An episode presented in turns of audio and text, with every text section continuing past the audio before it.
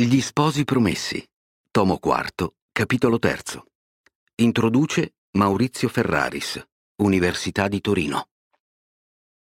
Is fretus, vale a dire su questi bei fondamenti, non prese nessuna precauzione contro la peste, gli s'attaccò, andò a letto a morire come un eroe di Metastasio prendendosela con le stelle.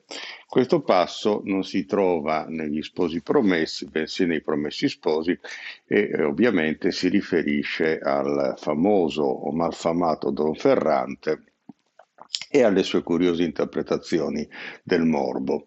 Eh, Don Ferrante non era solo in questa eh, visione, diciamo così, un po' a prioristica di che cosa è o non è la peste o qualche pestilenza in generale ed è per questo che ho pensato di intitolare al plurale questo piccolo commento Eroi di Metastasio, perché di eroi di Metastasio ce ne sono tanti, antichi, moderni, nel Seicento, nell'Ottocento e anche nel XXI secolo, eh, come abbiamo potuto verificare con le varie vicende legate al Covid.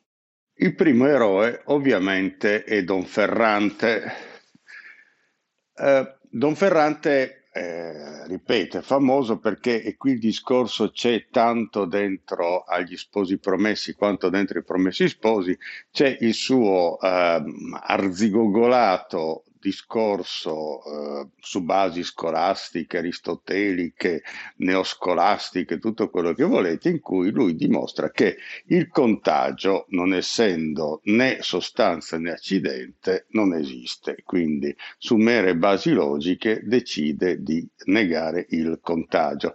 Fra l'altro, eh, dando un supporto dotto alla credenza invece completamente indotta di un signore che c'è dentro come suo interlocutore, dentro gli sposi promessi, mentre nei promessi sposi scompare un certo signor Lucio che lui qualifica Manzoni come professore di ignoranza e dilettante d'enciclopedia. Anche qui di professori di ignoranza e dilettanti d'enciclopedia abbiamo visti tantissimo, tantissimi nei eh, mesi e ormai più di un anno di eh, pandemia, però appunto c'erano nel 600, c'è adesso, non necessariamente sembrerebbe l'umanità va verso il meglio. E non è soltanto la considerazione generale, cioè ci sono due tizi, Don Ferrante e uh, questo signor Lucio, che sproloquiano in un salotto nella fattispecie nei uh, negli sposi promessi a proposito del virus. Ci sono gli altri.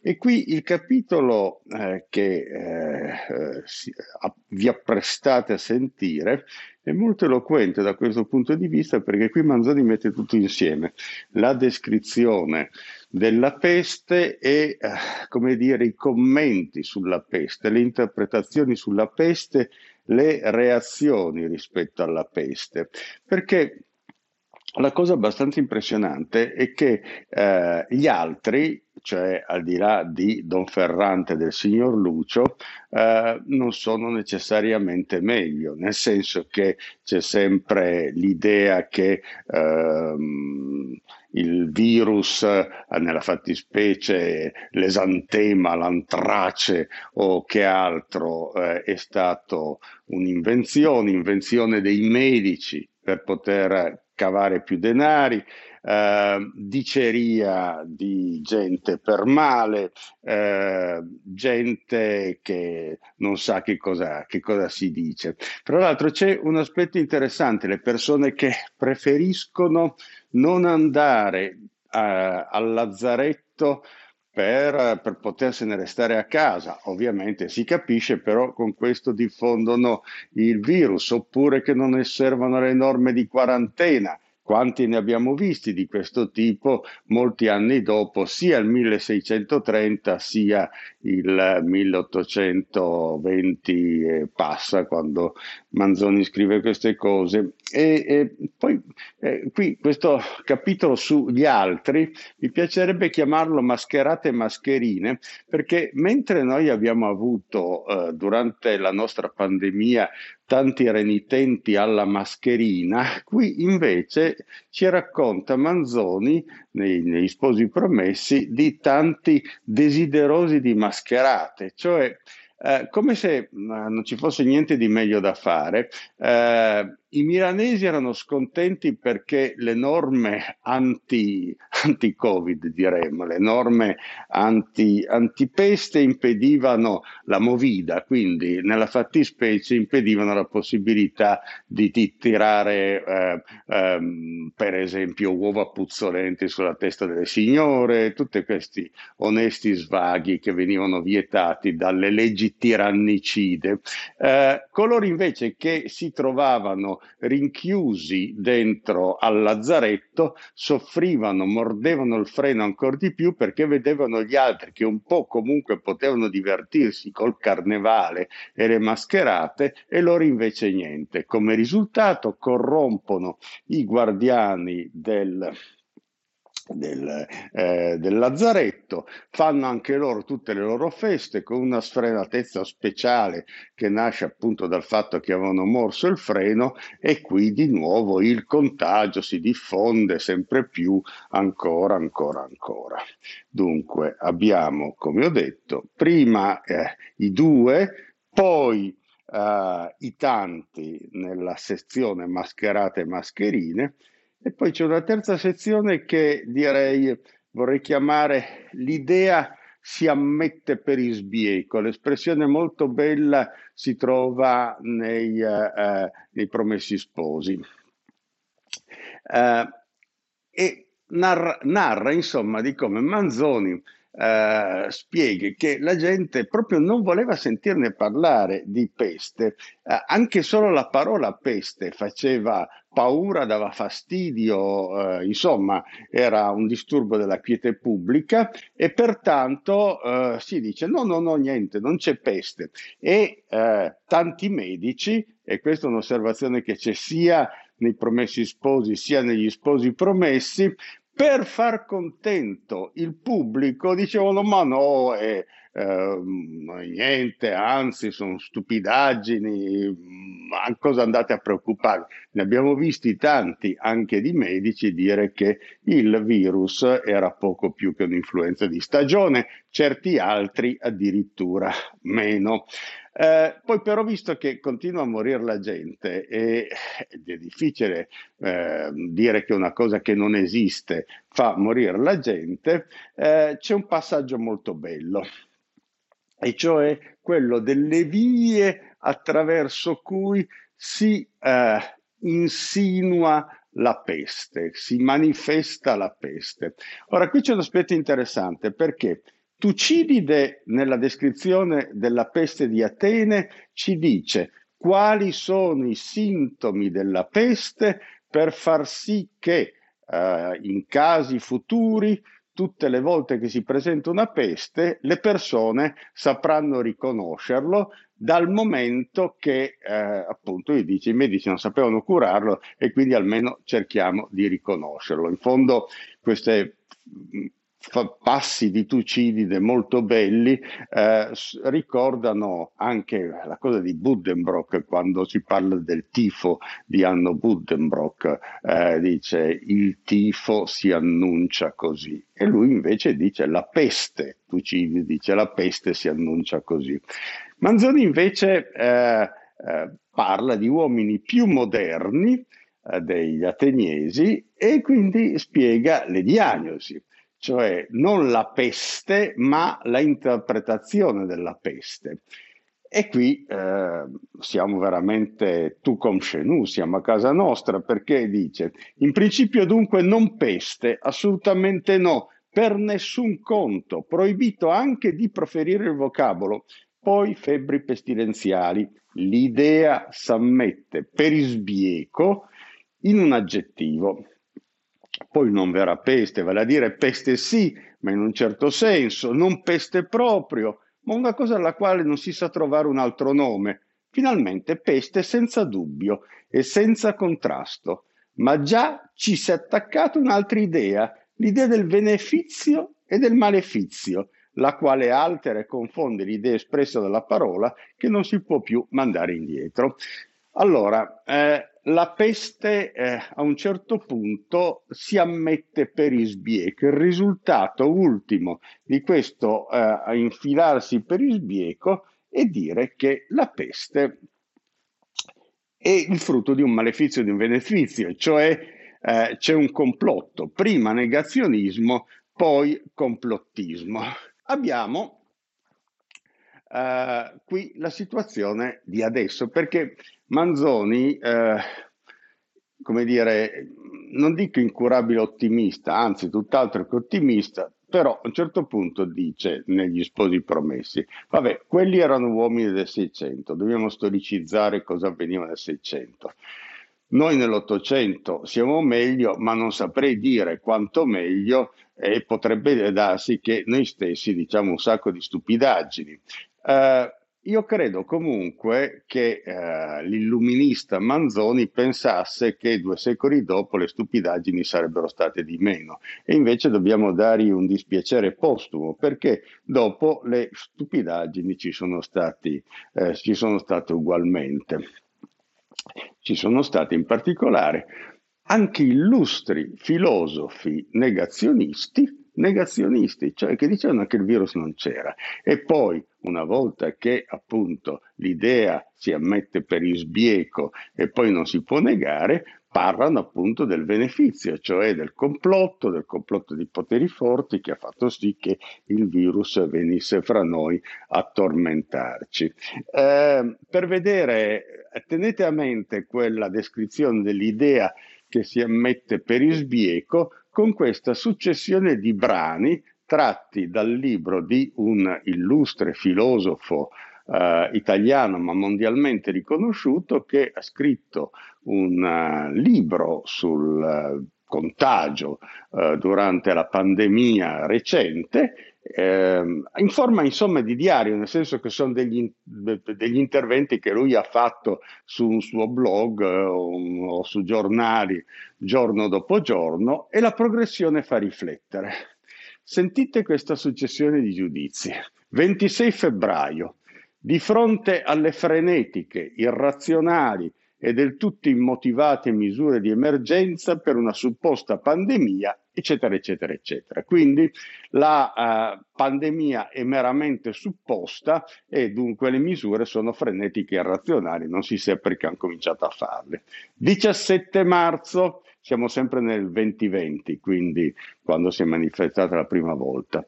Un pericolo di ammalarsi che almeno per ora non è statisticamente nemmeno così grave quindi prima non c'era niente, poi c'è qualcosa che c'è, ma non è statisticamente grave. 20 marzo, il Paese ha bisogno di tornare a vivere indipendentemente dal parere tutt'altro che concorde dei virologi e degli esperti improvvisati. 20 marzo siamo ormai il carnevale è passato, siamo nella quaresima, però grosso modo l'idea è sempre quella delle mascherate, delle mascherine. 27 marzo, eh, la riflessione si fa profonda. Mai come oggi si è assistito allo spettacolo tipico delle religioni nei momenti di crisi, di pareri e prescrizioni diversi e contraddittori che vanno dalla posizione eretica minoritaria, pure rappresentata da scienziati prestigiosi, di chi nega la gravità del fenomeno, è il discorso ortodosso dominante che l'afferma. Quindi alla fine è una questione di fede, come nelle dispute trinitarie ci sono gli ortodossi che affermano che esiste il virus e invece gli eretici, che sono sempre più bravi, che eh, dicono che no, il virus non esiste o che non è così grave. 28 marzo, come Foucault ha dimostrato prima di me, i governi che si servono del paradigma della sicurezza non funzionano necessariamente producendo la situazione d'eccezione, ma sfruttandola e dirigendola una volta che si è prodotta. Alla buon'ora, eh, può darsi che eh, i governi che governano il mondo non, si, non abbiano introdotto il virus nel mondo, però se ne approfittano. Intanto l'implicito qua dentro è che il virus effettivamente c'è, tant'è che i governi se ne approfittano. 27 aprile, senza voler minimizzare l'importanza dell'epidemia, bisogna però chiedersi se essa può giustificare misure di limitazione della libertà che non erano mai state prese nella storia del nostro paese. Eh, sì, qui dopo aver cominciato che, eh, eh, a parlare di una supposta pandemia il 26 febbraio, il 27 aprile, la pandemia è bella e buona, eh, c'è tutto, eh, non si nega, non si pensa neanche che è stata creata da qualcheduno per farci del male, c'è e basta, però poi ci si chiede, ma sarà giusto libertà, liber, limitare la libertà? Libertà di cosa poi? Di parola? Non certo, perché in fondo l'illustre filosofo sta dicendo tutto quello che, che riteneva di dover dire. Uh, probabilmente appunto la libertà di andare a prendere gli aperitivi, la libertà di uscire, la libertà di andare a cena, che sono cose molto importanti, però diciamo uh, limitazioni della libertà più gravi si sono viste nel nostro paese in tempi non lontani e quindi forse è una esagerazione. Ma veniamo a Manzoni, legge il capitolo Sergio Leone.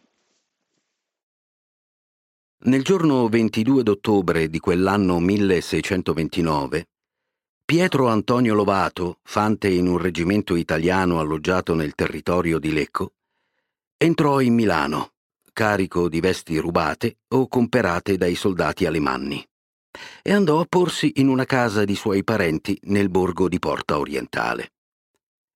Appena giunto, s'ammalò, fu portato all'ospedale e morì nel quarto giorno.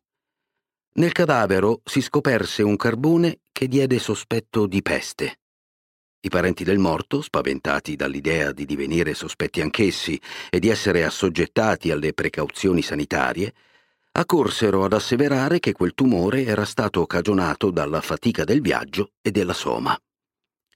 Tuttavia gli abiti del lobato e il letto dove era giaciuto furono arsi nell'ospedale, ma non si pensò a più lontani provvedimenti. Tre giorni dopo, due serventi dell'ospedale, che avevano governato quell'inferno, e un buon frate che lo aveva assistito, si posero giù con febbre, che fu giudicata pestilente. Allora il Tribunale della Sanità fece sequestrare la famiglia del Lovato dalle molte altre famiglie che abitavano nella stessa casa. Quest'ordine fu dato per abbondare in cautela a quel che lasciò scritto il Tadino, ma se la cautela fu abbondante, certo non fu a tempo, poiché egli stesso racconta come un Carlo Colonna, suonatore di liuto, che dimorava sotto quel tetto, s'ammalò ben tosto e, visitato da lui, morì in breve spazio con tutti i segnali del contagio. Tutti gli inquilini di quella casa furono allora mandati al lazzeretto, ma dall'arrivo del Lovato erano già corsi forse 25 giorni nei quali i parenti, i vicini che avevano praticato con lui, avevano praticato pure con altri senza sospetto e senza riguardo. Furono ricercate tutte le robe del Lovato e del Colonna e fatte ardere quelle che si poterono rinvenire. Ma una gran parte era stata trafugata, dispersa, nascosta, con quella destrezza, con quella diligenza che tutti noi figli d'Adamo sappiamo mettere nel far male a noi stessi. I conservatori della sanità lo riseppero da una donna che si moriva per aver avuto di quella abilità e non poterono fare altro che concepire un gran sospetto per l'avvenire. Ben presto ogni più tristo sospetto cominciò ad avverarsi. La più parte dei sequestrati nel lazzaretto si infermarono e tutti coi medesimi tremendi segnali, e molti di essi morivano in poco d'ora.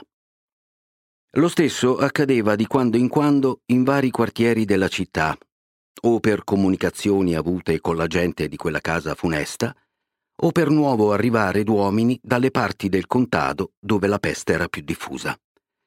Ma le nuove di quegli accidenti giungevano al tribunale tarde per lo più, incerte, contraddette. Il terrore del lazzeretto aguzzava tutti gli ingegni e faceva sormontare ogni altro terrore. Si dissimulavano gli ammalati, si occultavano i cadaveri, si procuravano false attestazioni.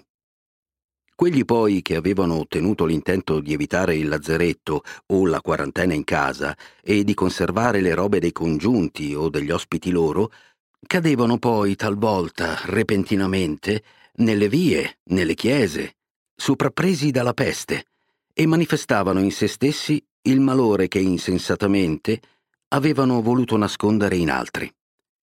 Il tribunale, avvertito, faceva portare gli infermi e i sospetti al lazzeretto e sequestrare gli altri nelle case. Ma lo schiamazzare che si faceva contro quel tribunale non è da dirsi.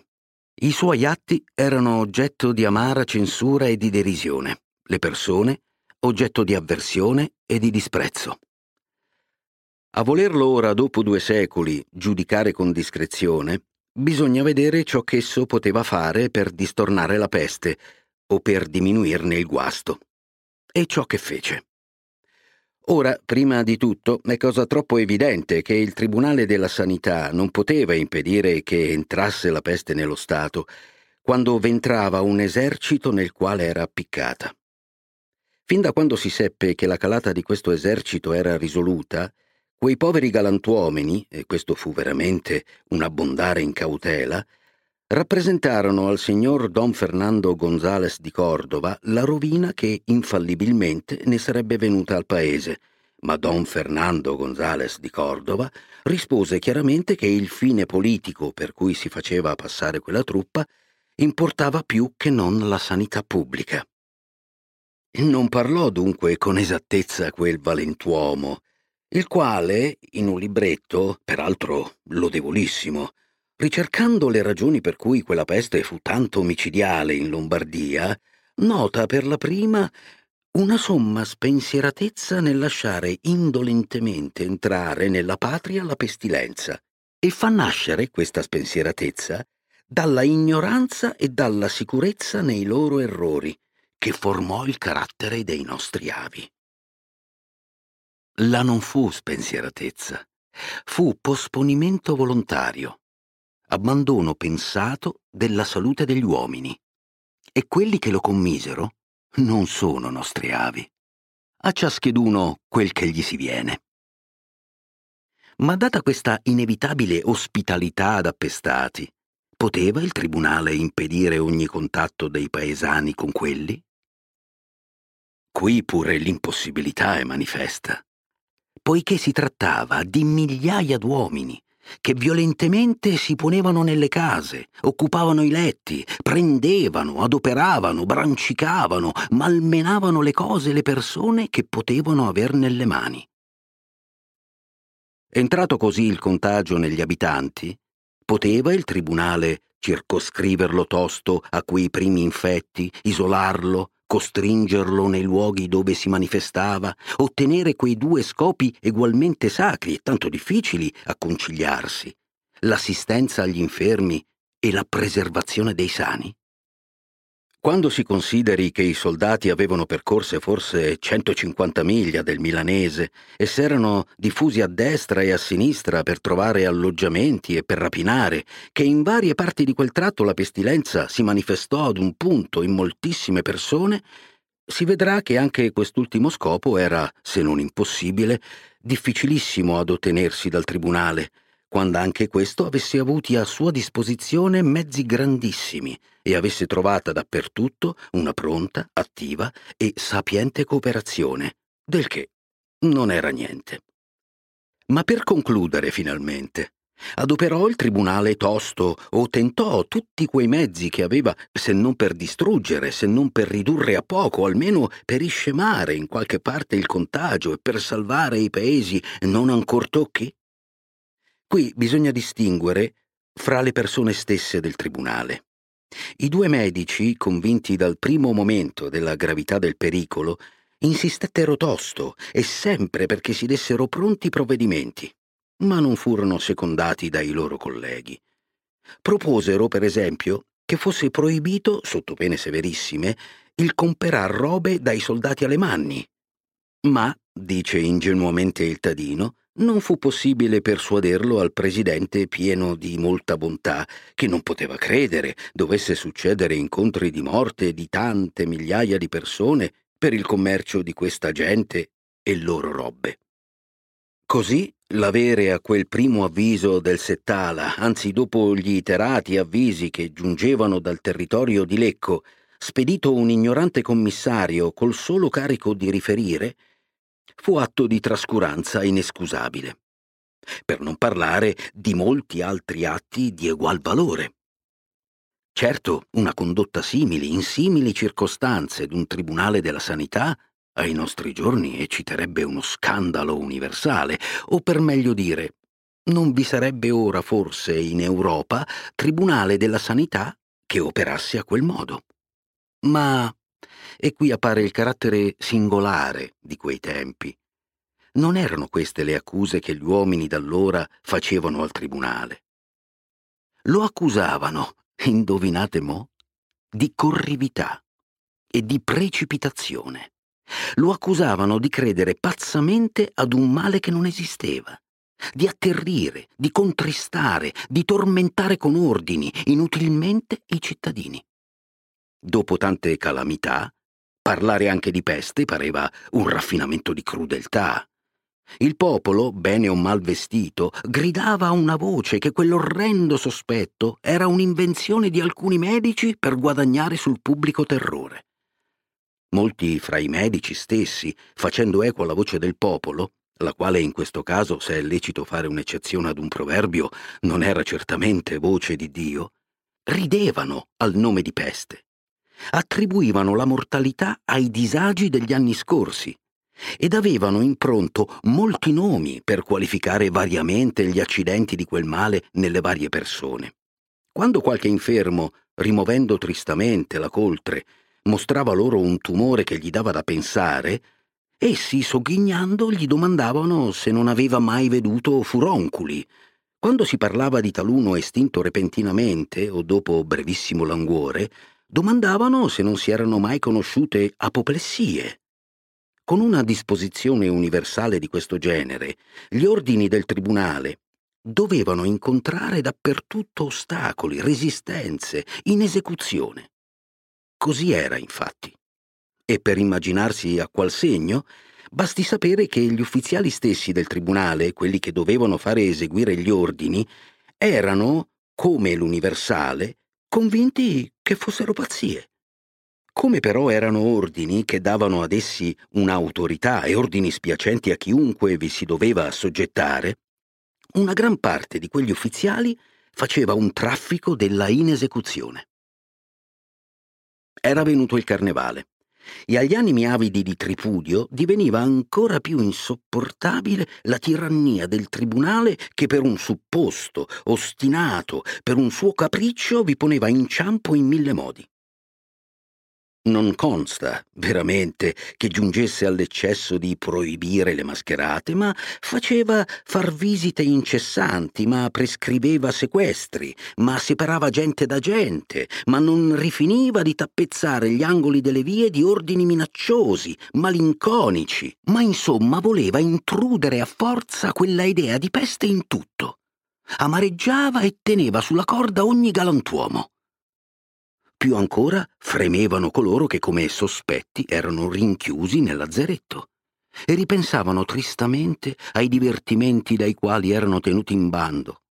Si rodevano di non potere, come i loro concittadini, gettare alle finestre, alle carrozze delle signore, uova industriosamente ripiene di acqua odorosa o fetida, secondo il genio leggiadro o spiritoso del dilettante sollazzo renduto più piccante dal divieto annuo e dalla destrezza che si doveva impiegare a far le cose in modo da non essere sorpresi e da schifare la multa di 25 scudi se il reo era un galantuomo e due tratti di corda se scarseggiava di scudi.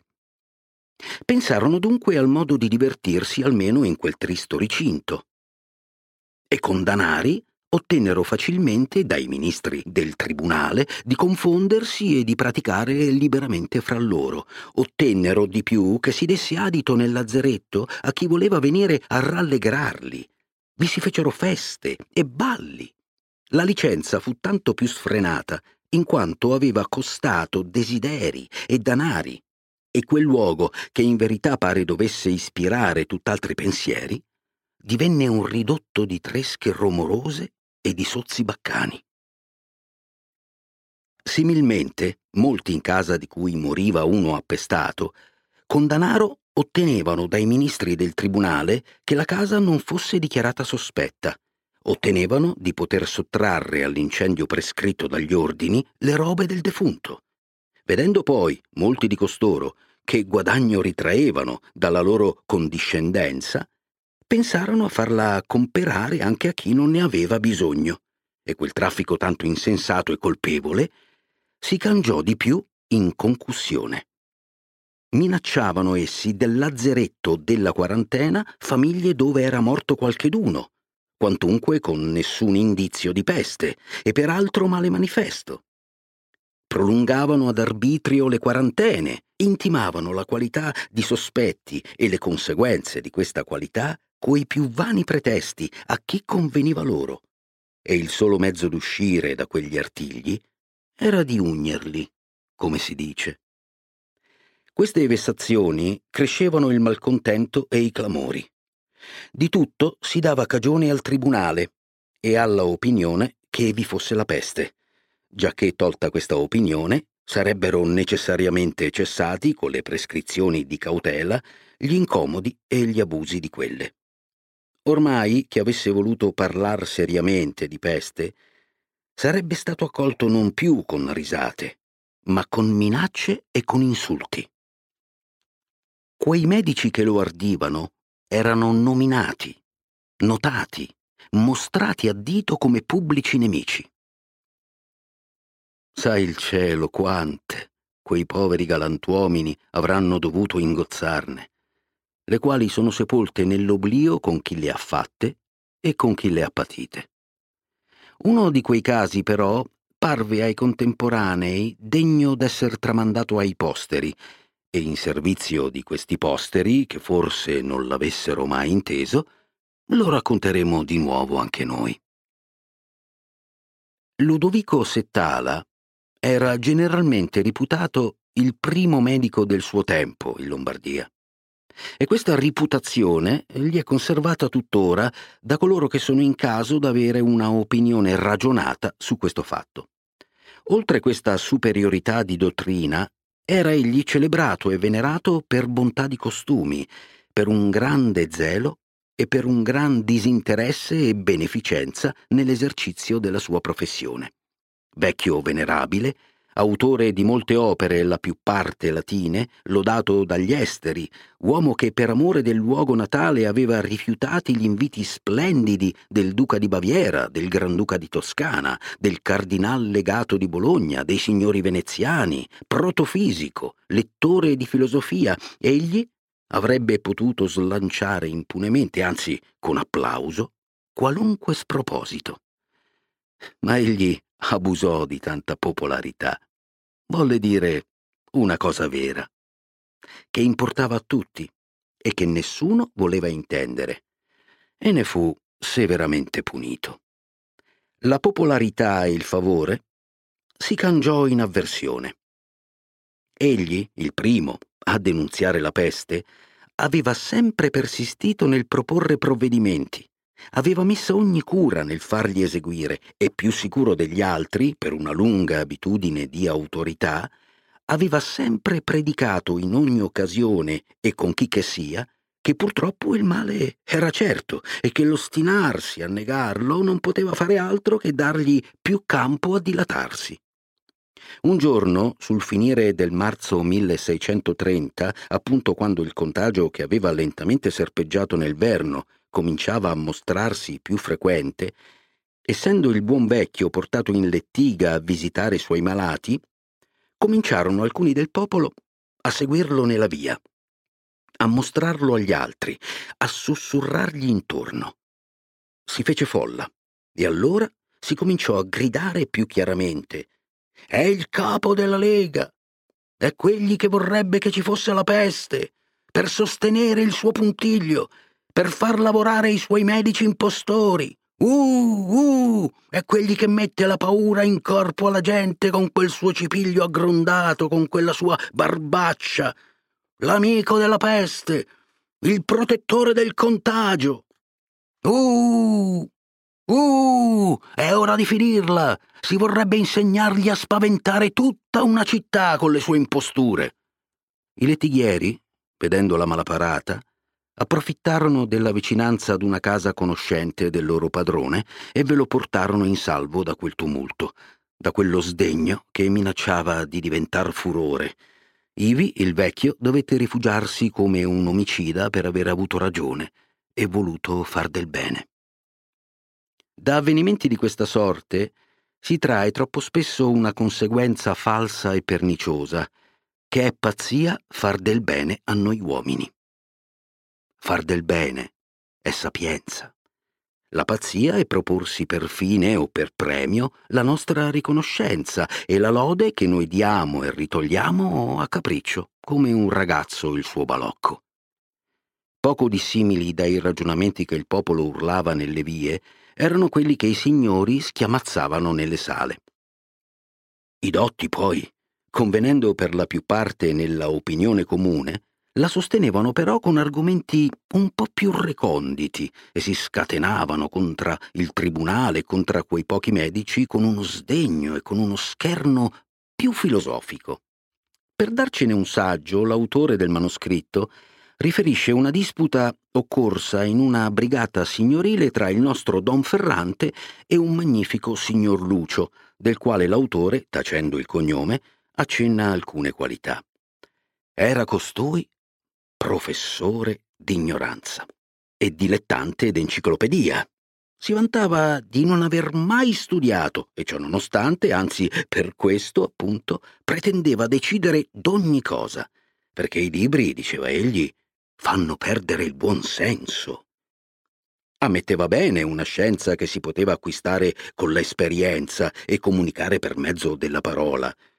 Teneva che si possano scoprire verità, anzi non è da dire quante verità egli credesse di conoscere, ma nei libri, non so per quale raziocinio, supponeva che non si potesse consegnare altro che bugie.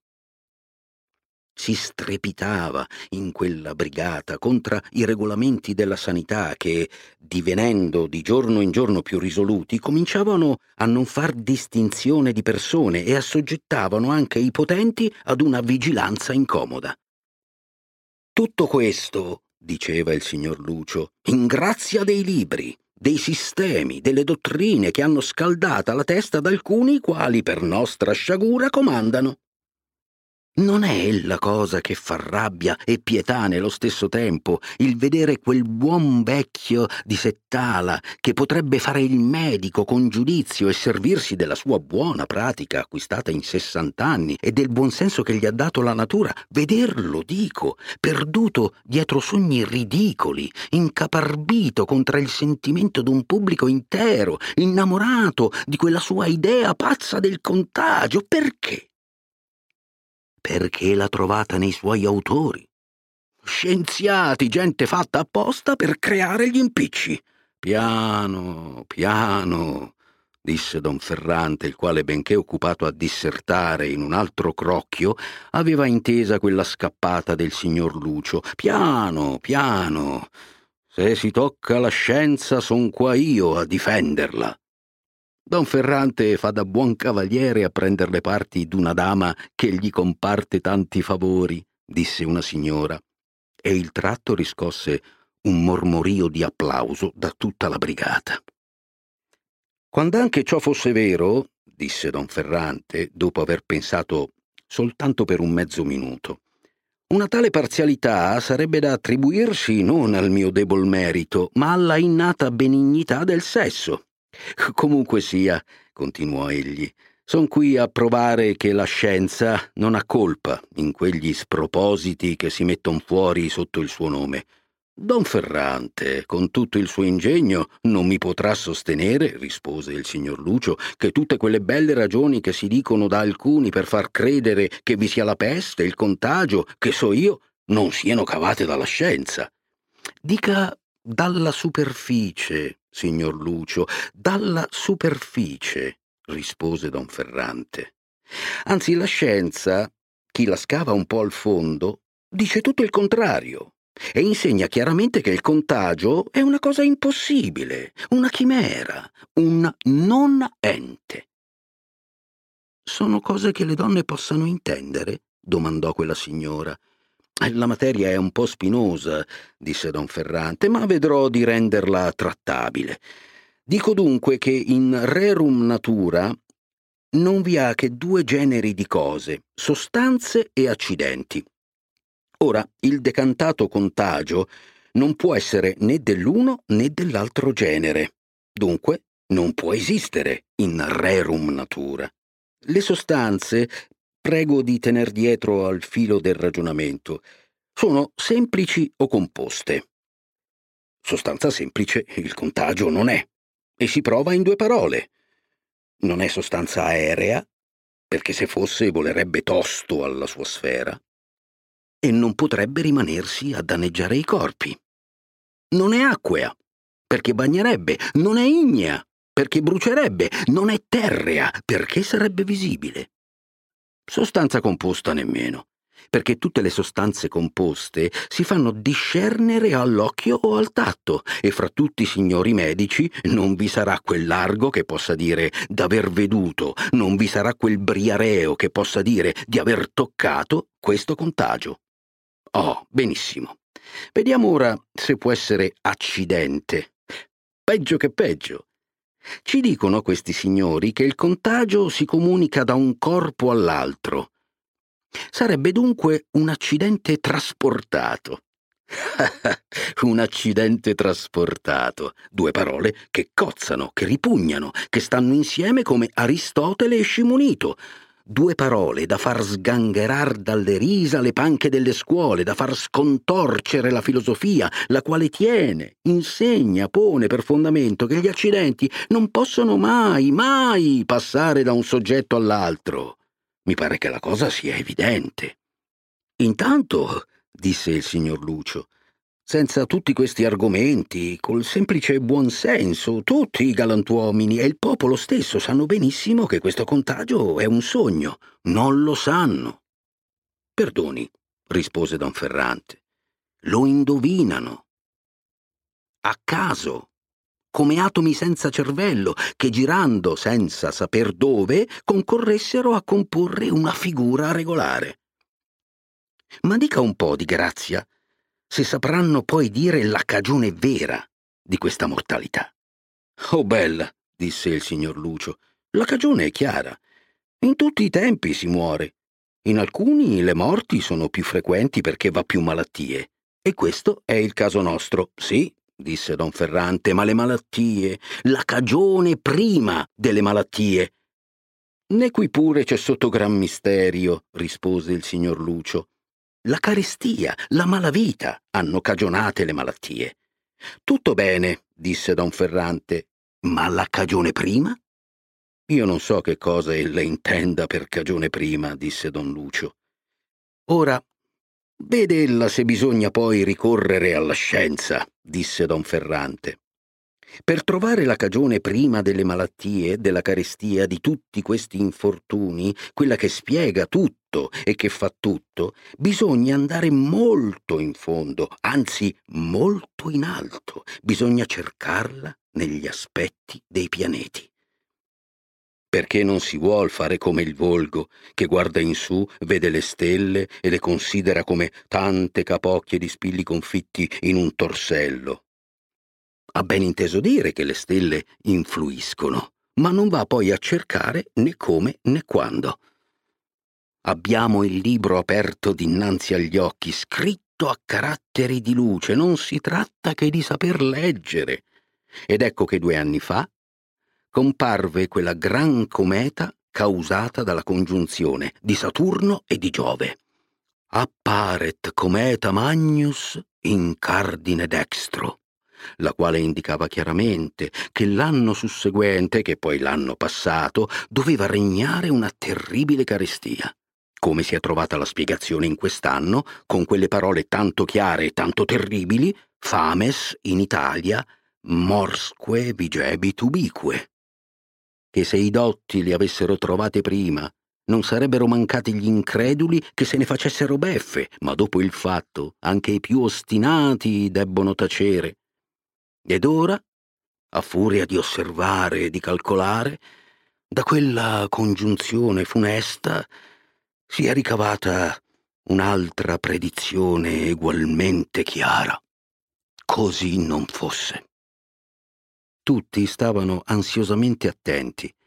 Don Ferrante levò la destra come se stesse per proferire un giuramento. La sua fronte si corrugò, la sua voce prese un tuono lugubre e solenne e articolò la formola terribile. Mortales parat morbos